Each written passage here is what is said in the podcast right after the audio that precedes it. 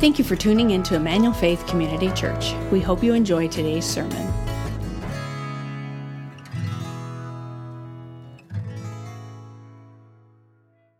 It is good to be in the house of the Lord today, is it not? My goodness. Oh, that was straight fire. So good. Um, and I hope that if you're worshiping with us online, a piece of it made it through to your device and your heart because it was really, really good to sing praises with you. Um, well, I, I want to say um, happy holidays to you because I feel like today is sort of like a national holiday in the United States. It's Super Bowl Sunday, right? And in so many ways, our world comes to a screeching halt and we all watch football together. So, just by show of hands, how many of you are rooting for the Rams? Okay. How many of you are rooting for the Bengals? Right on. How many of you don't care? How many of you are rooting for the commercials?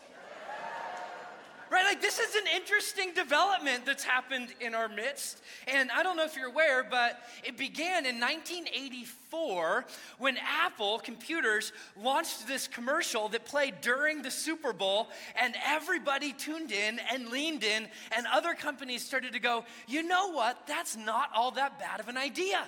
Let's run the best commercial we can at the time when as many people are watching TV as there are throughout the rest of the year. And so the prominence and allure of Super Bowl commercials has continued to develop in our time, and it's sort of a game within a game, isn't it? I mean, after the Super Bowl, you'll hear people talking about, well, what was the best commercial? What was the funniest commercial? I think there's bets about what commercial will be played right after the coin toss. For what it's worth, I think the best commercial of this year will be the Progressive Auto Insurance ad about unbecoming your parents. They're just brilliant, aren't they? I mean, I think they are hilarious. But there are companies that pay good money to run their ad during the Super Bowl. Did you know that in 2021 it cost $5 million for a 30 second spot in the commercials? And thanks to inflation, it sh- shouldn't surprise you, that's gone up this year. This year, $6.5 million for 30 seconds for your ad to play during the Super Bowl. Now, here's my question Why in the world are companies spending so much time developing a message, developing a 30 second spot to show you, and why are they spending so much money to get it in front of you? Because they know that they have to spend money to make money. Yeah, right. And they also know that if they can get their idea inside of your heart, it can shape a desire that will eventually determine how you spend money. One person summarized the goal of advertising is to convince the consumer their life will be better with their product. And in some cases, that's absolutely true. And in other cases, it's a complete and empty lie, is it not? And we all know that words and ideas matter. That's why they spend so much time. That's why they spend so much money. Ideas and words have the ability to burrow their way into our soul and to give shape to the way that we spend our lives. It is no accident that, as Mark Batterson wrote in his great book, Whisper, you see roughly 5,000 ads every single day. Pause and take that in for just a moment. There's big money in advertising because the messages we believe shape the lives we live. And you know who else knew that? The Apostle Paul. And he actually writes about the message that the church is delivering in his letter to the Corinthians. If you have your Bible, will you open with me? 1 Corinthians chapter 2 is where we're going to be camping out today. We're going to start in verse 1 in just a moment, but I just want to catch you up of where we've been over the last few weeks together. See, two weeks ago, we talked about the foolishness of the cross. That in the world's eyes, this is absolute absurdity, and yet, in the eyes of the Jesus followers, this is the penultimate event that has taken place in the history of our world that everything points back to that event, to the cross. Last week, Dennis did a wonderful job unpacking the foolishness of the church. How many of you were wise? How many of you were noble? And the answer is not many.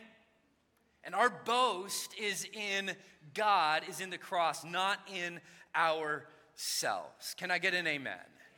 And today we're going to see that the foolishness of the church and the foolishness of the cross is only echoed by the foolishness of the message that we are called to deliver. 1 Corinthians chapter 2, starting in verse 1. Paul wrote this And when I came to you, brothers, did, uh, and, and I, let me go here. and I, when I came to you, brothers, did not come proclaiming to you the testimony of God with lofty speech or wisdom. For I decided to know nothing among you except Jesus Christ and Him crucified. And I was with you in weakness and in fear and with much trembling. I mean, I think in so many ways, Paul is personally echoing what he wrote in verse 31 of chapter 1. Let the one who boasts boast in the Lord. He's going, This wasn't about me. I came to you weak and trembling, gutted in so many ways, not self reliant, but completely spirit reliant. Verse 4.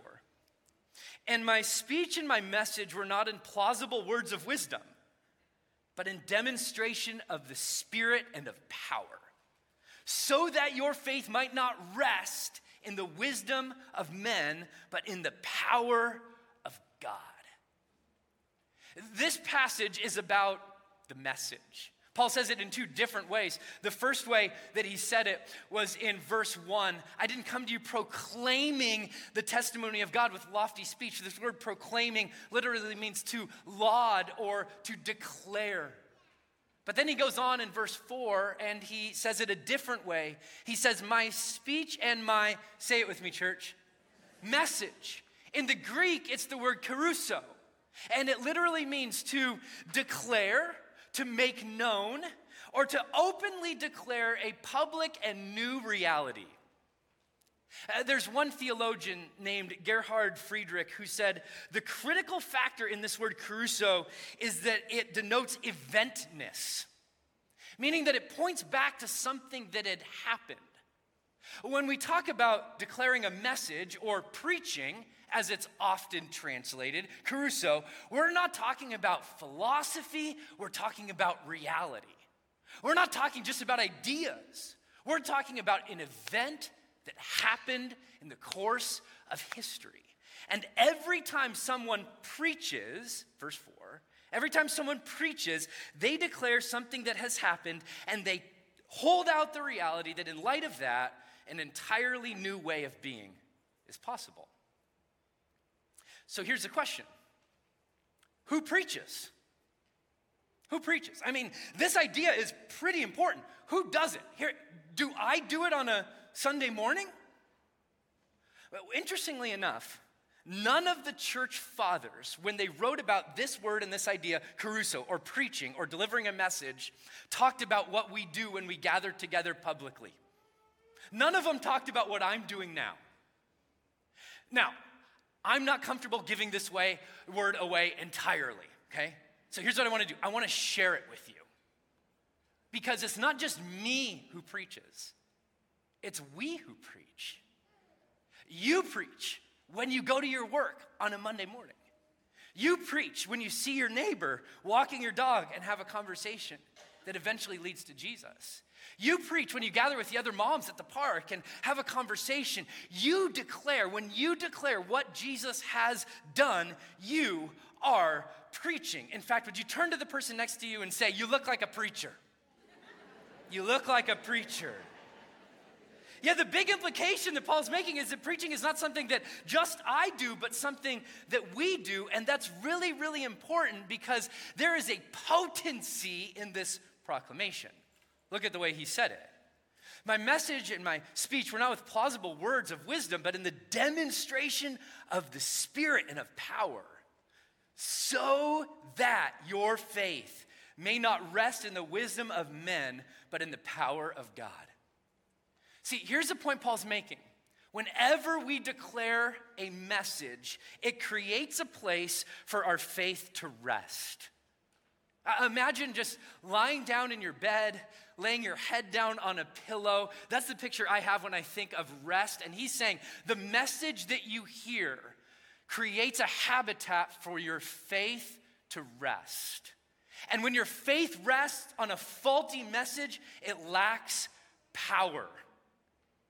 And when it rests on the true message of who Jesus is and what Jesus has done, you get to connect your life to the power of God because the message that we believe determines the power that we experience. This is a mighty message. And when your faith and confidence rests in the wisdom of men, it lacks power. But when you hear the message of the cross and trust firmly in Jesus, you experience and walk in the power of God.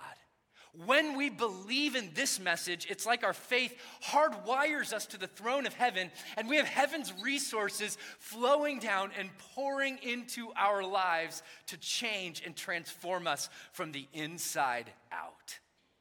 In fact, Look at the way that Paul said this earlier in 1 Corinthians chapter 1 verse 21.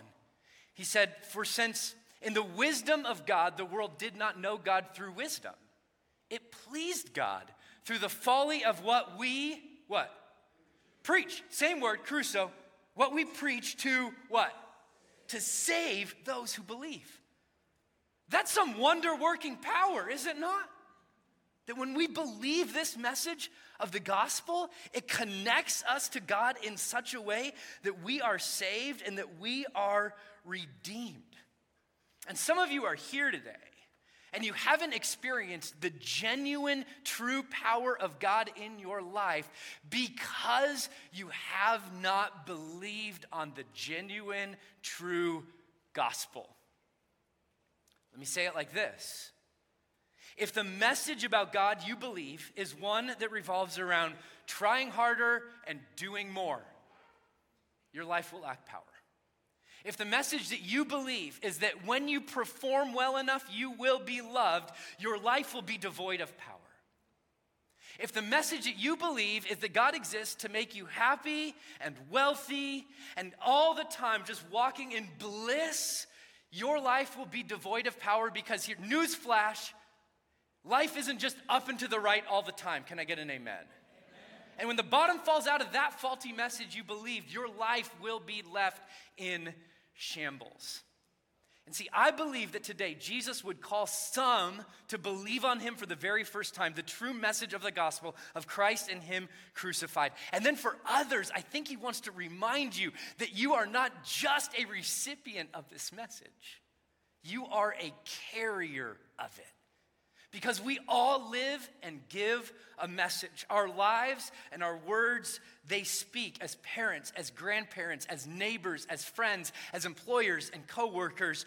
We live and give a message. The question is does it have the power to save?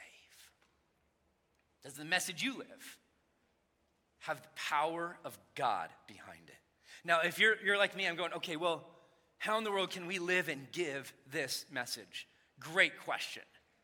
Go back to verse 1 because there's a few things that Paul points out that allow us to align our lives with this message that where it can flow through us with power.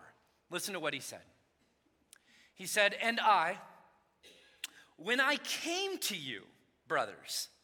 And I, I love this picture of Paul quite literally going to Corinth. If you go back to Acts chapter 17, you'll see that right before Paul landed in Corinth, he was in Athens. It's about 53 miles or a two day walk from Athens to Corinth. And Paul literally went to them. He didn't wait for people of Corinth to come to him. He said, I'm pursuing you, I'm going after you. And I think in so many ways, Paul paints a picture for the way that God spreads the good news of his mighty message. It's carried through relational pursuit. The gospel always runs along relational lines. When God wants to deliver a message, he sends a messenger. That's why he sent Moses to go and talk to Pharaoh. It's why he sent Jonah to go preach to the Ninevites and call them to repentance. It's why Jesus, God incarnate, comes and delivers a message that the captives have been set free. It's why the Apostle Paul will write to the church at Rome and summarize why he's there. He says in Romans chapter 10, verse 14, How then will they call on him in whom they have not believed? Like, how, how can people know the message of the gospel if they haven't heard it? And how are they to believe in him of whom they have never heard? And how are they to hear without someone, say it with me, preaching? Kerusso, same exact word. See, Paul's claim is that without preaching, there's no possibility of belief. And his methodology for getting this word out is not just me, it's us. It's us. Yeah, he sent preachers to city halls to classrooms, to engineering firms, as janitors, as business owners, as bussers.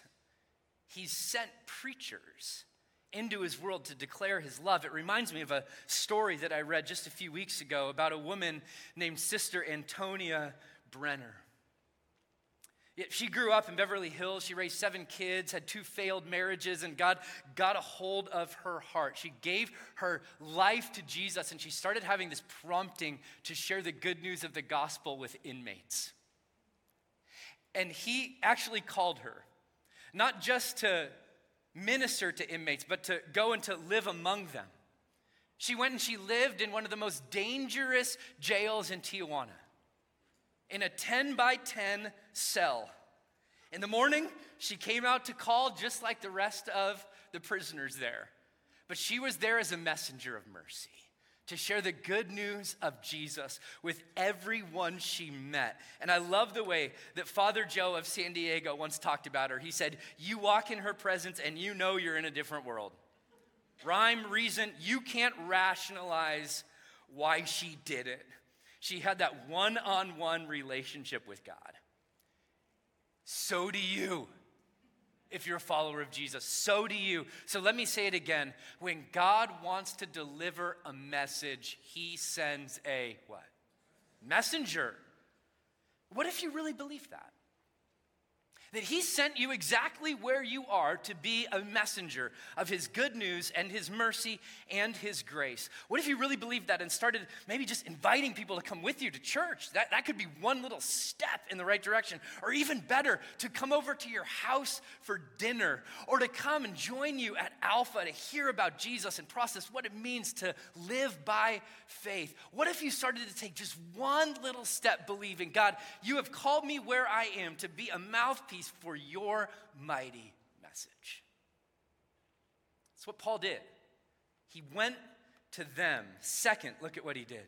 He said, For I decided to know nothing among you except Jesus Christ and Him crucified. Now, just to note, Paul is not advocating for lazy, monosyllabic preaching. That, that's not what he's saying.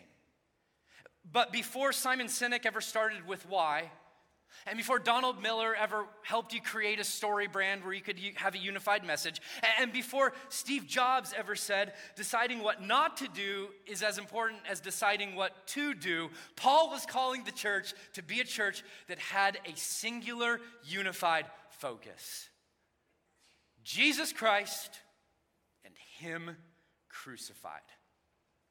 That's the mighty message. You start to get it cloudy and it loses some of its potency, it loses some of its power. But if you clarify it, oh, that simple, clear focus Christ and Him crucified, that's the power. That's the might. That's what has the ability to change lives. And I would suggest to you that Paul is not down on eloquence. He, he made quite the arguments and many of his letters, well reasoned and well thought out. But what he's saying is that eloquence has to always be subservient to the message itself. It's exactly what John Calvin wrote when he said, Eloquence is not at all at variance with the simplicity of the gospel, when it does not disdain to give way to it and in subjection to it, but always yields service to it as a handmaid to her mistress. That any sort of eloquence or illustration has to serve the message itself. And I just have to wonder if the Apostle Paul, remember where he was before he went to Athens? Or, sorry, where he was before he went to Corinth? Athens, right? You're so dialed in. I love it. Super Bowl Sunday, and you're like right there, right? Yeah, so before Paul went to Corinth, he was in Athens. And if you remember anything about his ministry in Athens, it's where he preached on Mars Hill in the Areopagus. And it's a study in contextualization. It is a marvelous sermon. But it's the only sermon we have recorded of Paul where, at least in what we have recorded, he doesn't mention the name Jesus and he doesn't talk about the cross. He only talks about the resurrection. And I just wonder, as Paul is walking these 53 miles from Athens to Corinth, which, by the way, Athens was one of the only places he didn't get beat up, and it was all, one of the only places we know of that he didn't plant a church before he left. And I wonder if he was just going back through his mental notes, praying, seeking the Spirit, and I wonder if he just came to this conclusion I've just got to keep the main thing the main thing. I just, yeah, quoting the pagan poets and philosophers, that's all fine and good, but I just need to point people to Jesus, to Him crucified. Let's keep it about that, Paul says to the church in Corinth. Jesus of Nazareth lived and died on a Roman cross, was buried, and three days later rose from the grave. If you ask the early church, this is the gospel. This is the good news. And this was their message through and through. And I just had to zoom out of the context of this letter and try to zoom into our context today in 2022. And I just, if you were to go on the street today and ask people, hey, describe to me what a follower of Jesus is like. What are some of the things that they believe? What are the things that they're convinced of? I'm not sure if you would hear people talking about Jesus. I'm not sure if you'd hear people talking about the cross. I think you'd hear some people maybe mention that, and you'd hear some people talk about, well, Christians, here, here's the way that they vote. And Christians, here's the social issues that are important to them. And Christians, here, here's some of the other things that they're against. And I'm just longing for a day when, because of the message, the clarified, simple message that the church gives is of Christ and Him crucified, when you ask somebody what a follower of Jesus is, they would respond not by talking about a political persuasion and not by talking about a social issue, but that they would talk about us being people of the event that Christ gave Himself on the cross for our sins and then rose from the grave with new life in His hands. That that would be the unifying message that we live and the message that we give. Friends, let's be a church that is all about Jesus. Let's keep the main thing the main thing. One person, amen that. Praise be to God. Just kidding. Just kidding. Hey, all right, yes. Here's where Paul goes next. He says, And I was with you in weakness and fear and much trembling. I mean, three ways that Paul goes to great extent to make sure that you don't think he's a hero, that he's not wearing a cape, that he limps into Corinth and he delivers this message as a broken vessel and a servant, not as a superhero wearing a cape. And it's the next thing that we learn about presenting this mighty message. The mighty message is delivered with honest humility. I don't think Paul's being self depreciating at all. I think he's just being brutally honest. Weakness, fear, and trembling. And let's just call a quick timeout and say, that's good news, is it not? How many of you can get there? Weakness, fear, trembling. Check, check, check, right?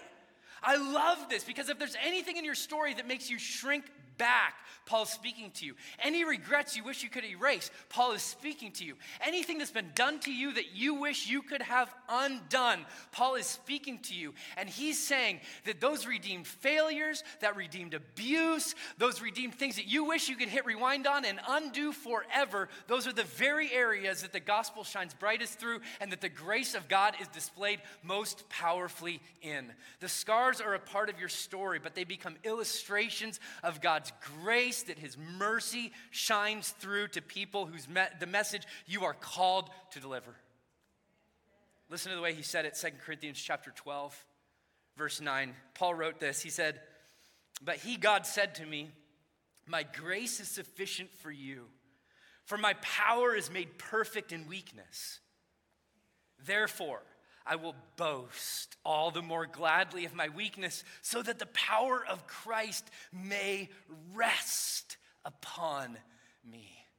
And isn't it interesting? We try to hide our weaknesses, we try to cover our flaws, we try to outrun our mistakes. And Paul goes, no, no, no, no, no. Those are the very places that God's grace shines all the more brightly through. He went, went on to say, For the sake of Christ, then, I'm content with weaknesses, with insults, hardships, persecution, and calamities. I- I'm content getting beat up if my weakness creates a better platform for the gospel. For when I am weak, then I am what? Say it with me. Strong. Strong. Yeah, yeah. Here's his point that our, our weaknesses are weaponized when the grace of God gets a hold of them. Not to be used against us, but to be used by Him as a platform for the power and potency of the gospel. This is the subversive beauty of the message of Jesus, friends. Jesus uses the very things we wish we could forget to display his power, his grace, and they become ammunition for his glory on display. And this is how it's always worked. I mean, you can open your scriptures and you can go and you can read about Moses in Exodus chapter 3, who's a man with a stutter, and God chooses him to go and to speak to the Pharaoh about letting his people go. This is divine comedy. Moses, I'm choosing you. And he's like, Me? Come on, God.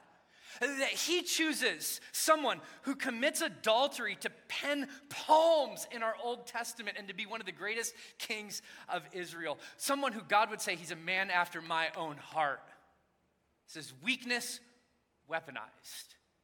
He chooses a woman of ill repute, someone who had questionable morals, to anoint Jesus with perfume before his burial. And he says, Whenever you tell the gospel story, you're going to talk about her. This is weakness weaponized, on her hands and knees, declaring, He is good and He is God. And he, if He can do that with those people's weaknesses, just think of what He could do with yours. Think of what He could do with mine. So, some people have asked me, um, do, you get, do you get nervous before you preach still? Yeah, sure. I, I, was once sitting next to Dennis. We were speaking at a conference, and I leaned over to him and I said, Hey, do you still get nervous before you preach? And he said, Absolutely. He said, You never get rid of the butterflies, but you can teach them to fly in formation. Mic drop, right? Yeah. And so here's the thing I would say to you when you're on that walk with your dog, when you're at the park with the other moms, when you're with your grandkids, you never get rid of the butterflies. But you can teach them to fly in formation. And see, in each of these cases, whether it's Moses or whether it's David or this woman who's caught in adultery, what we are taught is that the nature of the messenger must match the nature of the message itself. You cannot have a message about grace delivered by somebody who doesn't think they need it. You cannot have a message of death to self carried by someone who's self obsessed. You cannot have a message of mercy carried by someone who's perpetually angry. It does not work this way. Paul is claiming that the messenger must live in alignment with the message itself. And the good news for you is that in order to live in alignment with it, you just need to know you need the grace he died to give you. And listen again to why this is so important. And in my speech and my message or my preaching, we're not with plausible words of wisdom, but in demonstration of the Spirit and power. And Paul, what Paul's saying here is a little bit different than what he'll say in some of the other portions of this book. See, because in some of the other portions of this book, he talks about the gifts of the Spirit where God's power is displayed through us. But here he's talking about the way that God's power is displayed in us. That when we hear the message of this grace, of His cross and His resurrection, that God's Spirit gets a hold of that message in our hearts and He awakens dead things to new life. He sets the captives free. He brings about healing and goodness and mercy in our lives, where He then points at the church and He goes, These people, you are my message of grace and mercy on display for the world to see. And see, when we preach the message of Jesus, we encounter the power of the Spirit. And friends, I'm calling us to be a church that longs for more. Let's not pacify our complacency. Let's ask Jesus to do a great work in our midst. Let's ask Him to move in power in ways that we have yet to see. Let's ask Him to heal. Let's ask Him to redeem. Let's ask Him to bring about revival. I, I don't know about you, but I have zero desire to play church. I don't want to go through the motions. I don't want to come here and sing great songs and hear an okay talk and leave the same. I long for the Spirit of God to touch us. I long for the Spirit of God to ignite something different in us. I long for the Spirit of God to move where we point at it and go, that wasn't wisdom, that wasn't strategy, that wasn't our ingenuity, that was God's power on display. And I don't know where you're at. That's my ardent desire before the throne of God. And I love the way that the people who Jesus walked with back to Emmaus, they had this like after action review of their time with him. And what they said was, Did not our hearts burn within us while he talked to us on that road? While he opened to us the scriptures? I love this picture of when we hear the gospel and it starts to do something in us, uh, uh, our hearts start to burn. We become children of the, the burning heart. And I'm just here to tell you, it's not because I get the words right. I, I think sometimes when we are called to, to preach or to proclaim or to share the gospel with people, we think that it's sort of like Wordle in the morning, right? Where we, we've got to get every single letter in the right spot in order for it to click and work. Here's the good news it is not about you getting the words right, it is about God showing up in power as you declare the simple message of the gospel. And one of the things I'm so grateful for is that we see this on display all around us. I, one of my favorite times to see it is during uh, baptisms, when we get to hear the story of, of God making dead things alive, making new. I just want to remind you of the way God's at work. We've seen over 50 people baptized this year, but I want you to hear some of their stories. I always thought of baptizing as getting rid of your old self in the water, having it like melt away almost. And then when you're coming up, it's like that shedded skin is gone. I want to commit myself totally to God and Jesus, and I want to symbolize my love. It doesn't change anything. It doesn't mean I'm more saved or less saved. Um, I'm, I'm hoping that he sees it as an act of love and sacrifice to him. How did it feel? It felt amazing. It felt like freedom. It felt like love and grace by God. It felt amazing. It was extravagantly beautiful. I, everyone knows that I have been baptized and I want the Lord to be my Savior. You have to do it. I mean, it's just the greatest thing in the world. You have to do it. It's a, just another step of freedom. And that's the way I feel. I'm, I'm free. I'm a child of God. I was bought with a price. So I'm free. So go for it.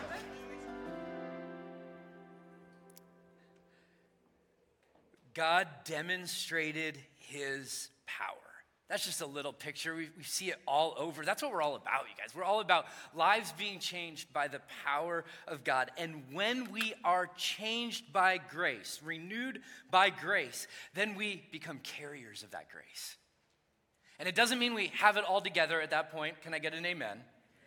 Yeah, Paul describes us like this. He says, But we have this treasure, the good news of the gospel, in jars of clay that would make a great band name.